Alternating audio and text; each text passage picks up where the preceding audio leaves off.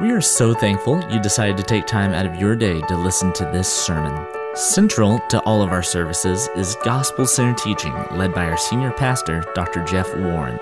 Together, we are a church that seeks to follow Jesus every day, and we hope you are drawn closer to Christ as a result of this message. Thank you. Um, thank you. Appreciate it. Um, so I really like, yeah, that's really awkward and uncomfortable for me, so thank you. Um, I really like Jeff's kind of five o'clock shadow he had going on there. I'd like to start like a Kickstarter and see if we can get Jeff to grow a beard. I think it'll look really great. Um, so, no, this is a great new series we're starting. I'm really excited. I've never actually taught uh, on King David very much, and so this is exciting for me. I'm, looking forward to being a part of it uh, in, a, in, a, small way. And uh, does anybody remember, does anybody familiar with the term party line? Now, party line, not like the way we use it to talk about like a political party line, but like an actual party line. So, back in the day, when dinosaurs roamed the earth, there were these things called landlines. And you would have a telephone actually connected physically to a line in the ground or in, in, the, in the, the, power lines or whatever, and, and your phone would ring in your house and it wouldn't be in your pocket or like on a desk. It was, it was really strange, miraculous times we live in now. But if you wanted, like way back in the day when the phones first started, there was this thing called a party line. And if you wanted a cheaper, more discounted rate, you could actually share a phone line with other people in your neighborhood or on your street. And the way that you knew it was your phone ringing, so when the phone rang, it rang in everybody's house. So if your doctor was calling you to talk about that rash, everybody in your neighborhood could pick up the phone and hear about it. And it's a little awkward. You hear somebody breathing on the, you know, on the other end of the phone. And the way you knew it was your ring was it would be distinct. So you might have two shorts and a long ring, and your neighbor would have two longs and a short. It would just kind of kind of go back and forth. And so imagine how difficult that would be. You're in your house, maybe you're working on something, and the phone starts ringing, and you're like, wait, wait, was, was that ours? Was that two short? Was, was that one long? How, how does that? And you pick up the phone, and you're like, no, this is mine, this isn't mine. You pick up the phone to make a call, somebody's already using it. It's very strange, uh, all to save a few cents, right? We, we, we do a lot of things. But I feel like God's calling can sometimes feel like we're on a party line. Like you're in this room, you're sitting here, and you're gonna, you're gonna hear the Word of God opened. You've heard from other pastors, you're gonna hear from me, you're gonna hear from Jeff later on, and you're gonna think, okay, how do I know that God is speaking to me and not somebody else? What's my ringtone for God? Like, how do I know it's coming from Him and not just a suggestion? How can I discern in my life the call of God? And if you've been in church long enough, that is a question you should have confronted. And if not, you need to confront it today because God is calling us to do things. There is power in calling. When I want to do something, that is different than feeling called because when I'm called, I feel compelled, I feel pushed to go do something by God. If I just want to do something, I'm fickle. A calling you almost can't deny, right? So it's important for me to know when God is calling me because there's power in it. There's a difference between having conviction in your calling and kind of being like, eh, maybe I'll do this, maybe I won't. There's power there. And the reason why we have that power is it comes from the one who calls us. So I want us to talk about how today we can discern the calling of God. Now, we're going to be in 1 Samuel 16. That's where we're going to spend our day today. And we're looking at the very first time we meet David. So this is our, our first date with King David. It'll be fun. And he is, is, is being called out by, by Samuel, which is really exciting. And I want us to look at, at a few different ways that God calls us and how we can kind of discern that calling. We don't have time to talk about everything today, but just a few things. So, uh, 1 Samuel 16, uh, the first thing we see is that God's call comes through other people. God's call comes through others. First Samuel is a book that's really structured around three callings. The first person that's called is Samuel. He's kind of a hybrid between a judge and a prophet. So he's the last judge of Israel. So you, if you've been walking through year of the Bible with us, you know the book of Judges. You had Samson and Ehud and all these other guys and gals, Deborah. And then Samuel's kind of the last in these line, this line of judges, and he's called by God. And he's called by God through an audible voice, but there's a, guy, a high priest named Eli who helps Samuel figure out that calling. Then Samuel anoints Saul to be king over Israel at the end of his, towards the end of his life. And he, he anoints Saul and he says, You're going to be king over Israel. And Saul's not a great king, and we'll explain why in a bit. And then he goes and anoints David. And in every single one of these instances, even if God is speaking directly to a person, there's actually another human being that comes along and affirms uh, and makes that call clear, right? So God can call us through other people. Now, sometimes that's a direct calling where somebody comes to you and says, Hey, I really feel like the Lord has laid it on my heart that maybe you need to come and do this with me. And that's a direct calling. But sometimes it's, real, it's more subtle than that. Sometimes God's call is, is, He uses other people indirectly. And I want to look at two of the ways that He does this that you see in the text here. The first one is through the failures of others. The failures of other people. Look at verse 1 of chapter 16. The Lord said to Samuel, How long will you grieve over Saul, since I have rejected him from being king over Israel? Fill your horn with oil and go. I will send you to Jesse the Bethlehemite, for I have provided for myself a king among his sons. Now, there's something not good in Israel, and it's the king. King Saul is not doing his job. Now, he's pretty good in some ways. He's actually a good military leader. He's fighting the Philistines and he's winning some battles. He seems to be a pretty good governor because he's uniting the various tribes together, which sounds like, oh, he sounds like a good king. And in some ways, he was. But he's a bad king in that his job, his primary job, is to represent God before the people and to represent the people before God. Not exactly like a priest, but he functions as sort of the leader. And as Saul goes, so goes the nation, right? And you see this throughout the kings. As the kings go, so goes the nation. So Saul has a really important job, and he doesn't do this well. He doesn't represent the people well before God, and he doesn't represent God well before the people. And so God says, Enough is enough. Samuel, Go and tell Saul he's not, his dynasty's not going to survive. I'm not going to rule and reign through him anymore. Somebody else is going to take, the, take the, the place of Saul. And then Samuel goes, and then Samuel's grieving over this because Samuel anointed Saul. He wants Saul to do well. And God comes to him and says, Stop grieving. We're moving on. Let's go call the next king of Israel. And that's what he's doing when he calls David. And so there are failures in our world there are things that are not in line with the way that God wants to rule his world. It's very obvious if you turn on the news, you can see it very clearly. There's injustices, there, there, there's pain, there's hurt, there's, there's illnesses. There are things that we should be, as a church, eager to correct. And the reason why we're eager to do this is because that's exactly why Jesus came. Adam was supposed to rule and reign on God's behalf and he fails by eating the fruit of the tree. So God sends his son into the world. He calls his son out into the world. The father calls the son to be obedient, to represent him perfectly and accurately, to be the best and most perfect human ever, and then to die for the sins of the people.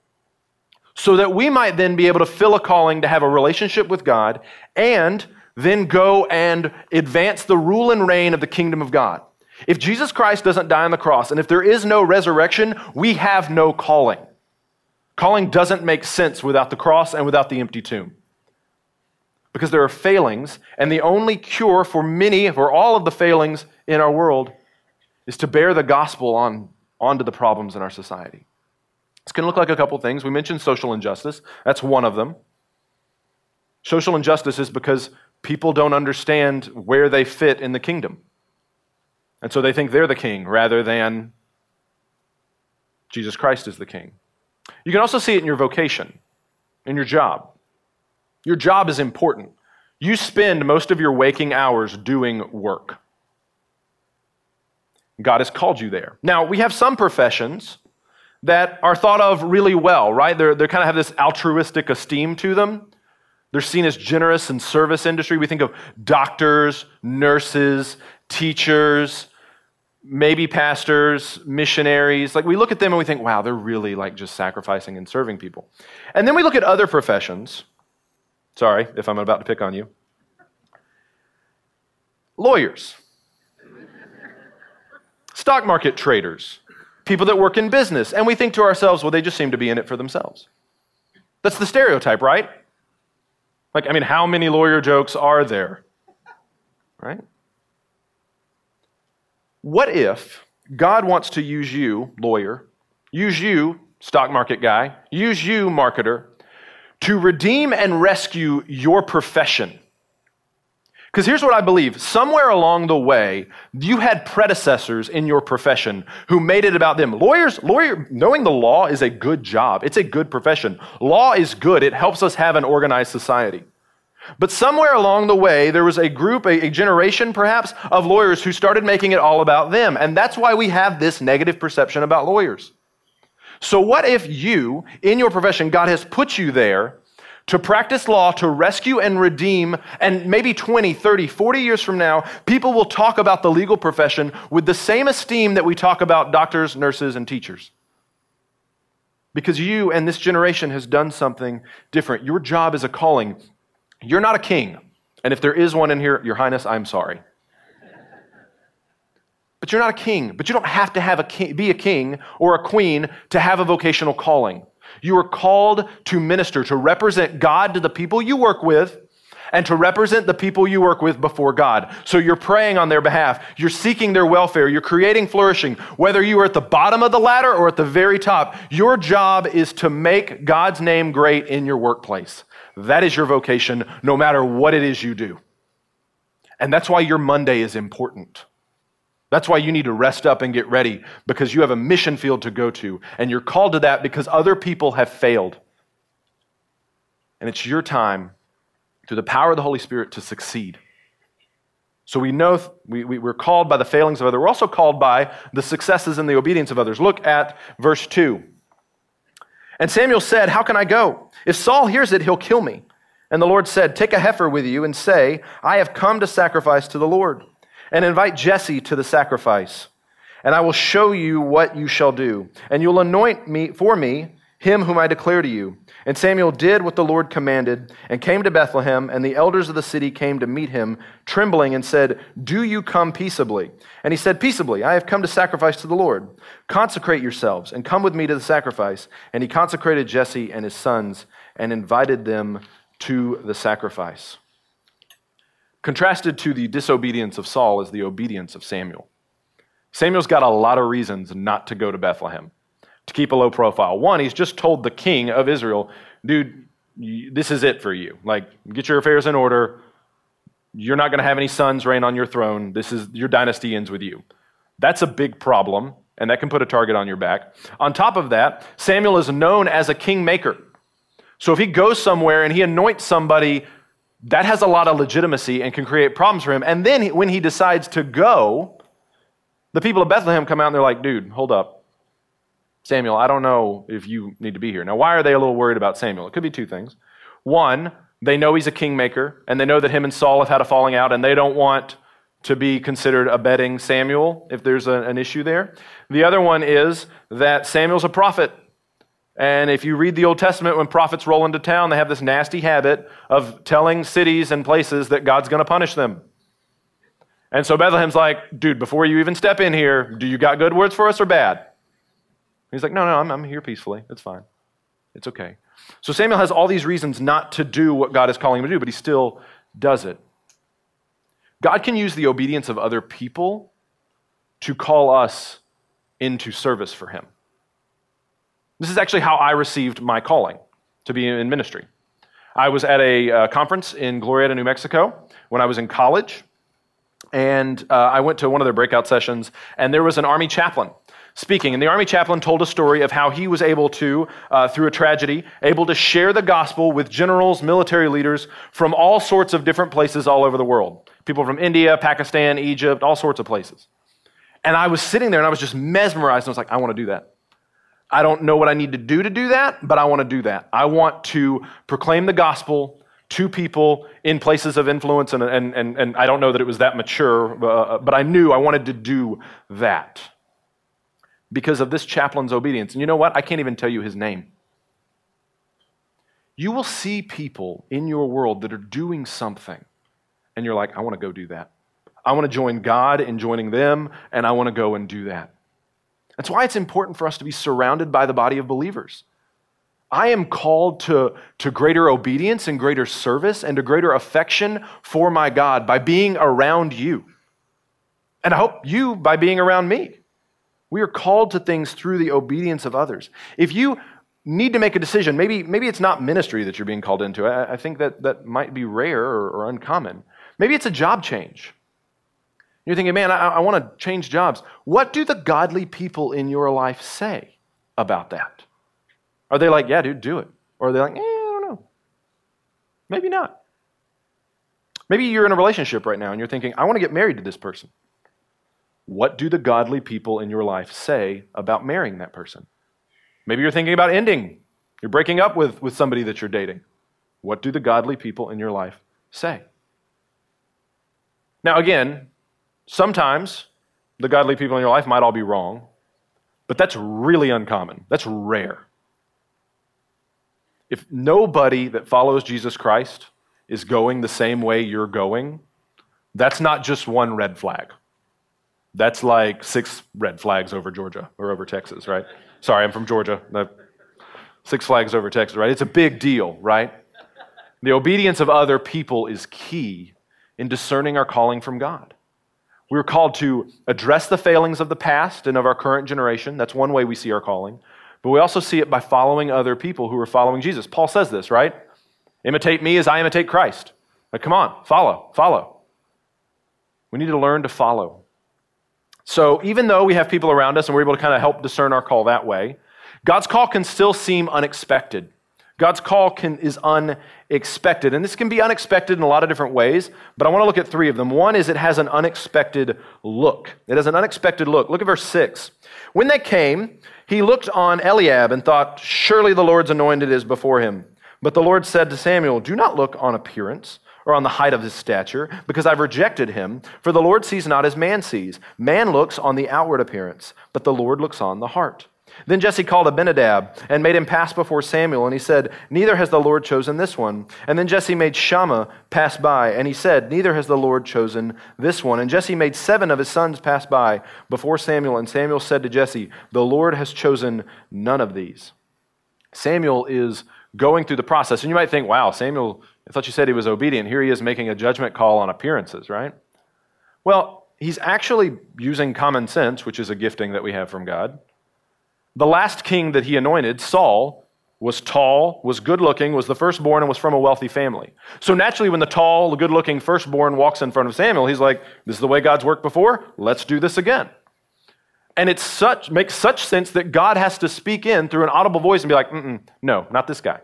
Now, just because he rejects Eliab doesn't mean Eliab's this terrible person. It just means he's not fit to be a king. He's not the one that God has called. And sometimes our callings can have unexpected looks because God looks at the heart, not at the external circumstances.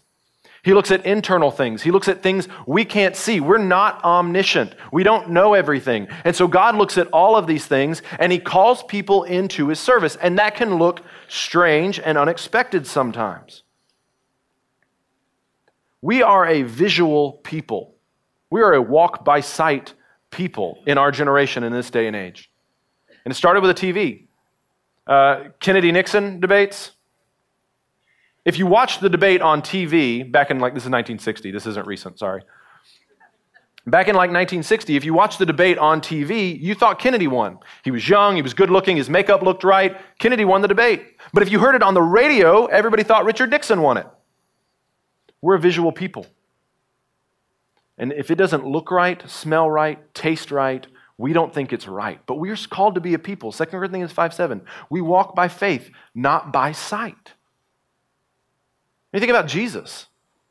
Jesus doesn't look like a Messiah. He's a carpenter from like Podunk, Galilee. Come on. He doesn't look like a Messiah, but God looks at the heart. The thing that you might be called to might look unexpected. It might not look like you thought it might look. So it might have a different future for you than you thought. So one of the one of the groups I think of, and this is probably because I work with them a lot, single adults. And maybe you thought you'd be married by now or have kids by now. And God's calling you to a different future. Then maybe He's calling you to a lifetime of celibacy. And I think that's something that we need to be willing to investigate. But here's what I do know if you're not married, God is calling you to, to celibacy right now, at this time, right? And that might be different than what you thought. Your future can look different than what you thought it might. And that's okay. We need to trust God with that. Also, your life path may not look like everybody else's, right? We've talked about this before. We have a script, right, in our lives. We're born, we grow up a little bit, we go to school, we graduate, we go to college, we get a job, we get married, we have 2.5 children, and then we retire and die. And that's the script, everybody. There you go. But there's some of you, and I'm thinking of like my high school students who are graduating right now. You're coming up on graduation. And you're probably, hopefully, you've already applied to the schools you want to go to. But maybe God's calling you to something different. Maybe God wants you to take a break from school and go serve Him somewhere. Gap year is kind of a cool idea. School's going to be there. Trust me, we're not getting rid of the university system. It'll be there. Explore that possibility. What does that look like for you? It might just follow an unexpected script from everybody else. That's okay. Could also have an unexpected time. Look at verse 11. An unexpected time. Then Samuel said to Jesse, Are all your sons here? And he said, Well, there remains yet the youngest. This, uh, this can also mean the smallest. But behold, he is keeping the sheep. And Samuel said to Jesse, and I imagine he said this with like a, Send and get him, for we will not sit down till he comes here.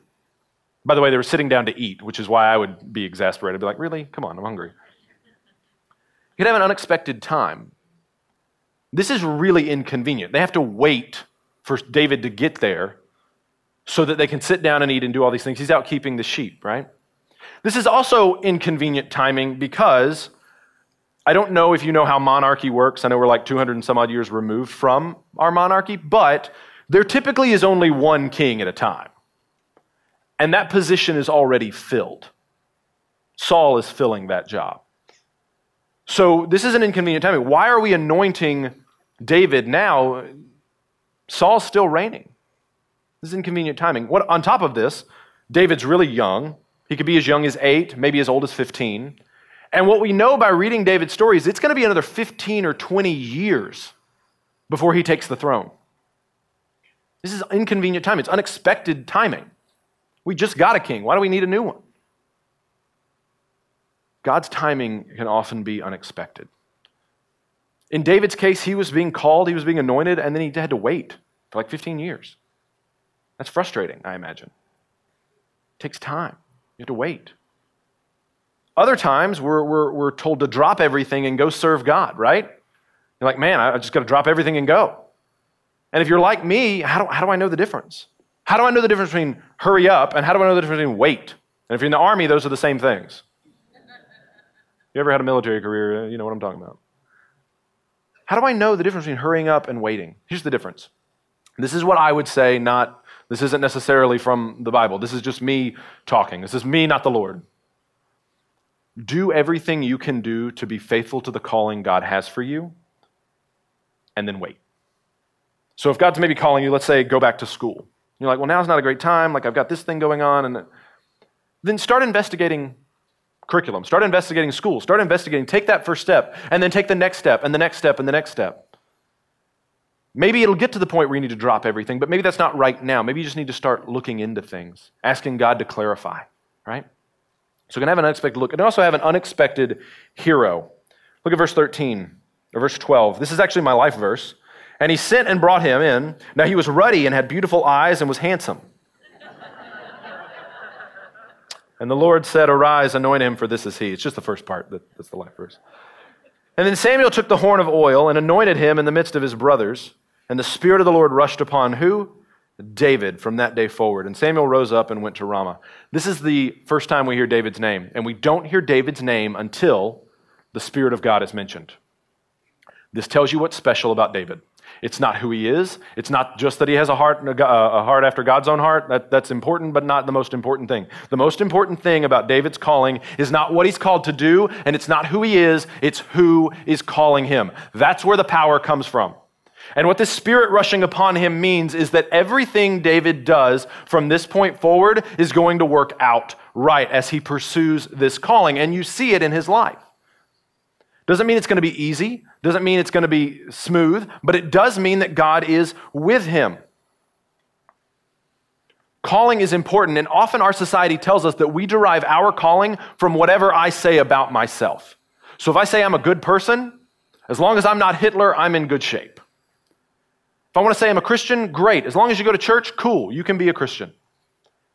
I can call myself whatever I want. If I want to call myself a female while I'm a male, I can do that because our society says your calling comes from in, within you.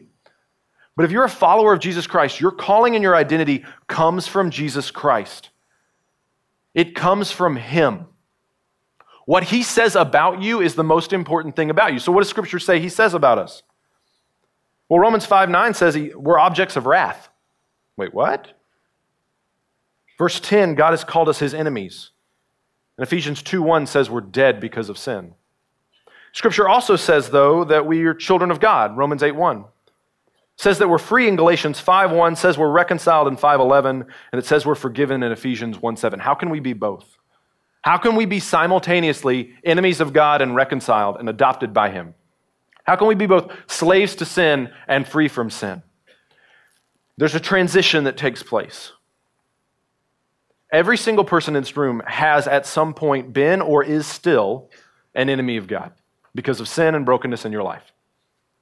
But for some of us who've put our faith and trust in Jesus Christ, and his death, his burial, and his resurrection, and said, That's how I have a relationship with God, through nothing else that I do, just through the cross of Christ, we've been transferred from that status into a new status adopted child of God, loved, reconciled.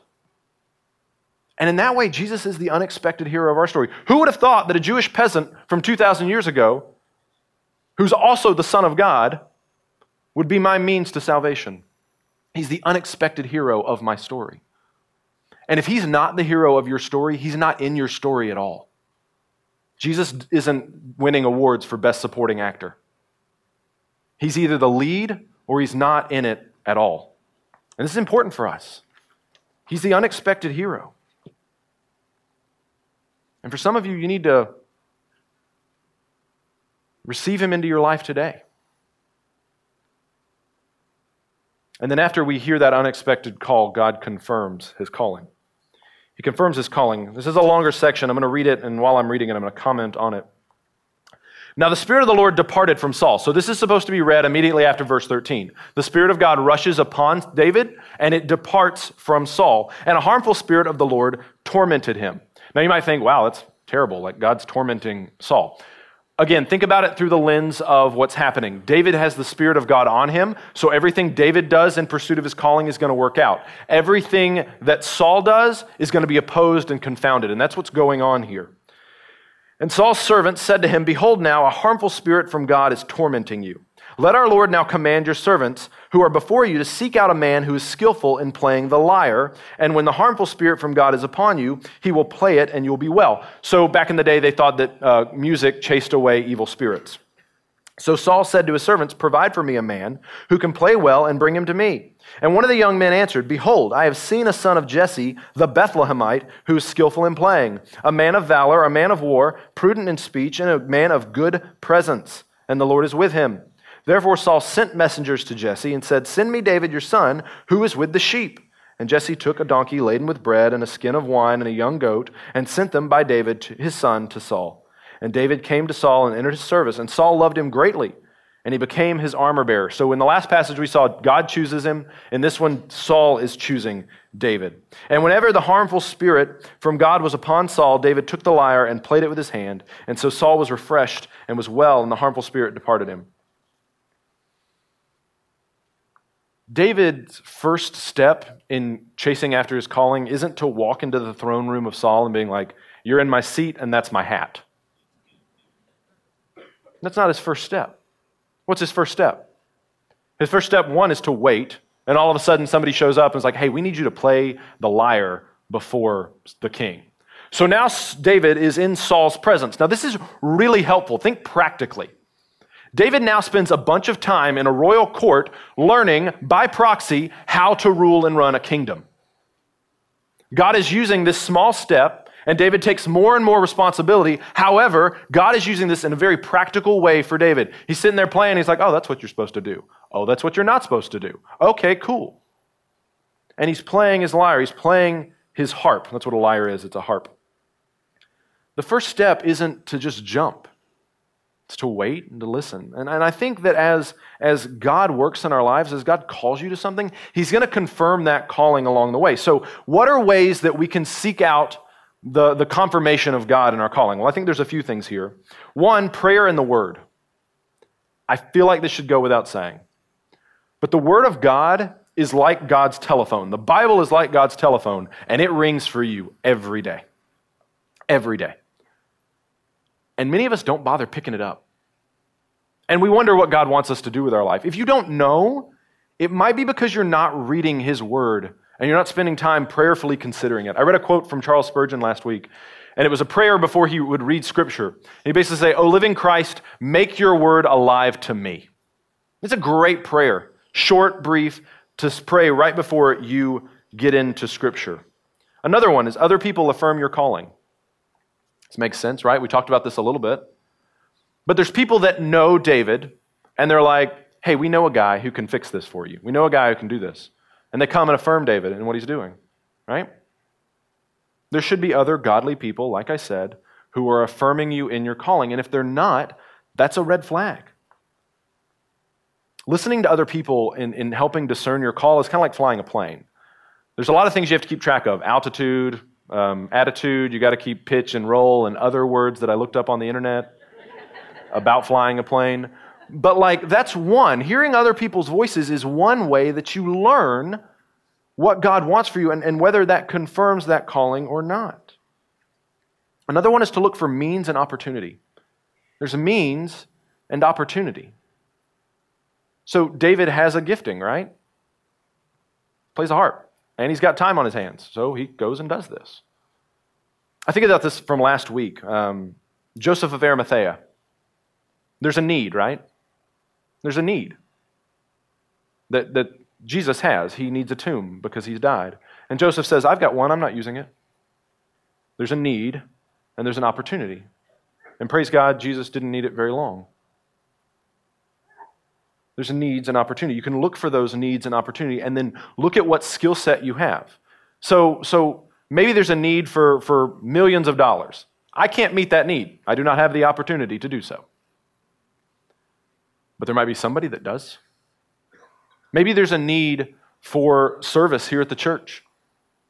And maybe somebody's like, that's not my thing. But somebody else will be like, no, I can do, I can do that. We look for needs, we look for opportunity. Also, your calling should be satisfying and fulfilling. David goes to play the lyre. Do you know why David played the lyre for Saul? Because he practiced playing the lyre. And do you know what the why people practice? Probably because they enjoy it. The reason why I don't play guitar is because I didn't enjoy it and I didn't practice. The last thing we have that David speaks in 2 Samuel 22 is a psalm that he writes. David wrote a lot of the psalms. He loves music. And he gets to use something that he loves and gets to, to deploy it for the glory of God. This has been helpful for me in my calling. So I like teaching. I enjoy teaching. I like opening up scriptures, talking about theology, talking about doctrine, talking about how other people can follow Jesus. I love that stuff. And there are other parts of my job that I don't like. I told this to Jeff this morning, but this is confessional. I don't really like staff meeting. I love my, my coworkers, I just don't like meetings. But what I've learned as I've encountered things in my work that I don't enjoy as much as some other things is that they are either opportunities to teach or opportunities to learn. And so I look at everything I do through that lens. Is this an opportunity to teach or is it an opportunity to learn? And I go from there. If I ever get to the point and think, I need a room this big with this many people in it to use my gifting, it's not my gifting and it's not my call anymore because it's about me. Your gifting, your calling is about playing whatever instrument God has given you for His glory and for the good of other people. So play your harp, play your lyre. If you're a drummer, play your drums. And I'm speaking metaphorically. You have something that you can do, use it. Don't sit on it, and certainly don't use it for your own benefit. It is for others, and it is for the glory of God. And if you don't know what it might be, there's ways that you can learn what it is. And the last way that we confirm our calling, and this is going to seem strange, is through baptism. Through baptism, you're like, what? That doesn't make sense. It does, if you understand what baptism is. Baptism is the opportunity for your church body to come around you and talk to you about your faith.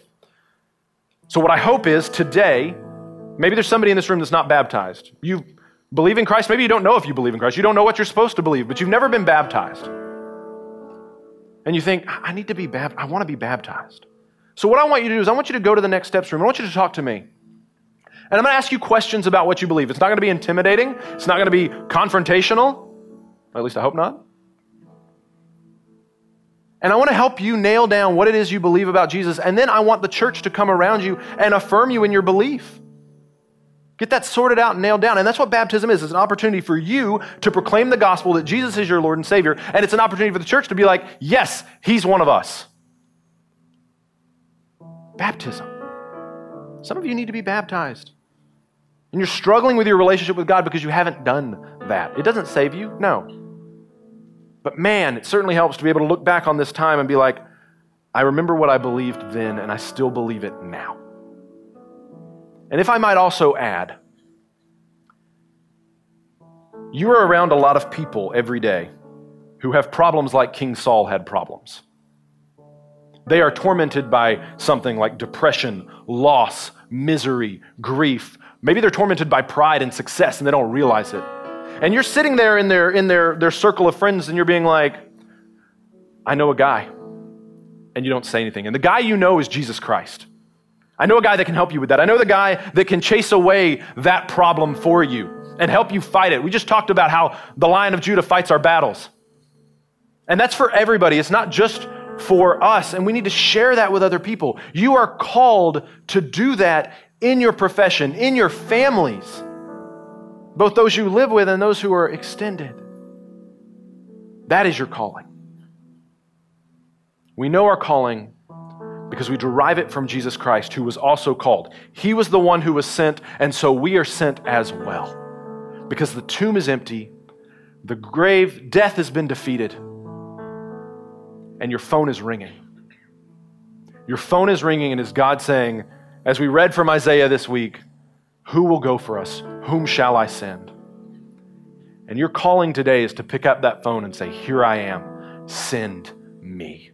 And it's scary. And it's a big ask.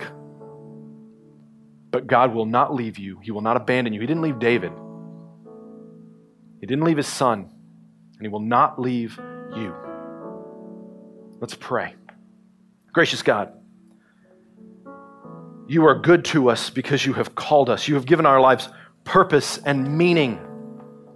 And that purpose and meaning is to give you glory and worship and to serve others and to shine your light, to give your gospel into dark places that don't know you, whether they're people we work with, whether people that are in our family, whatever it might be, to share the truth of your love that's manifested in the cross of Christ. And so, God, I pray that you would speak to us through others. Help us to right the failings of the past through your gospel. Help us to be obedient, that others may be called. And when your call is unexpected, may we take a moment to maybe be caught off guard, but then may we follow.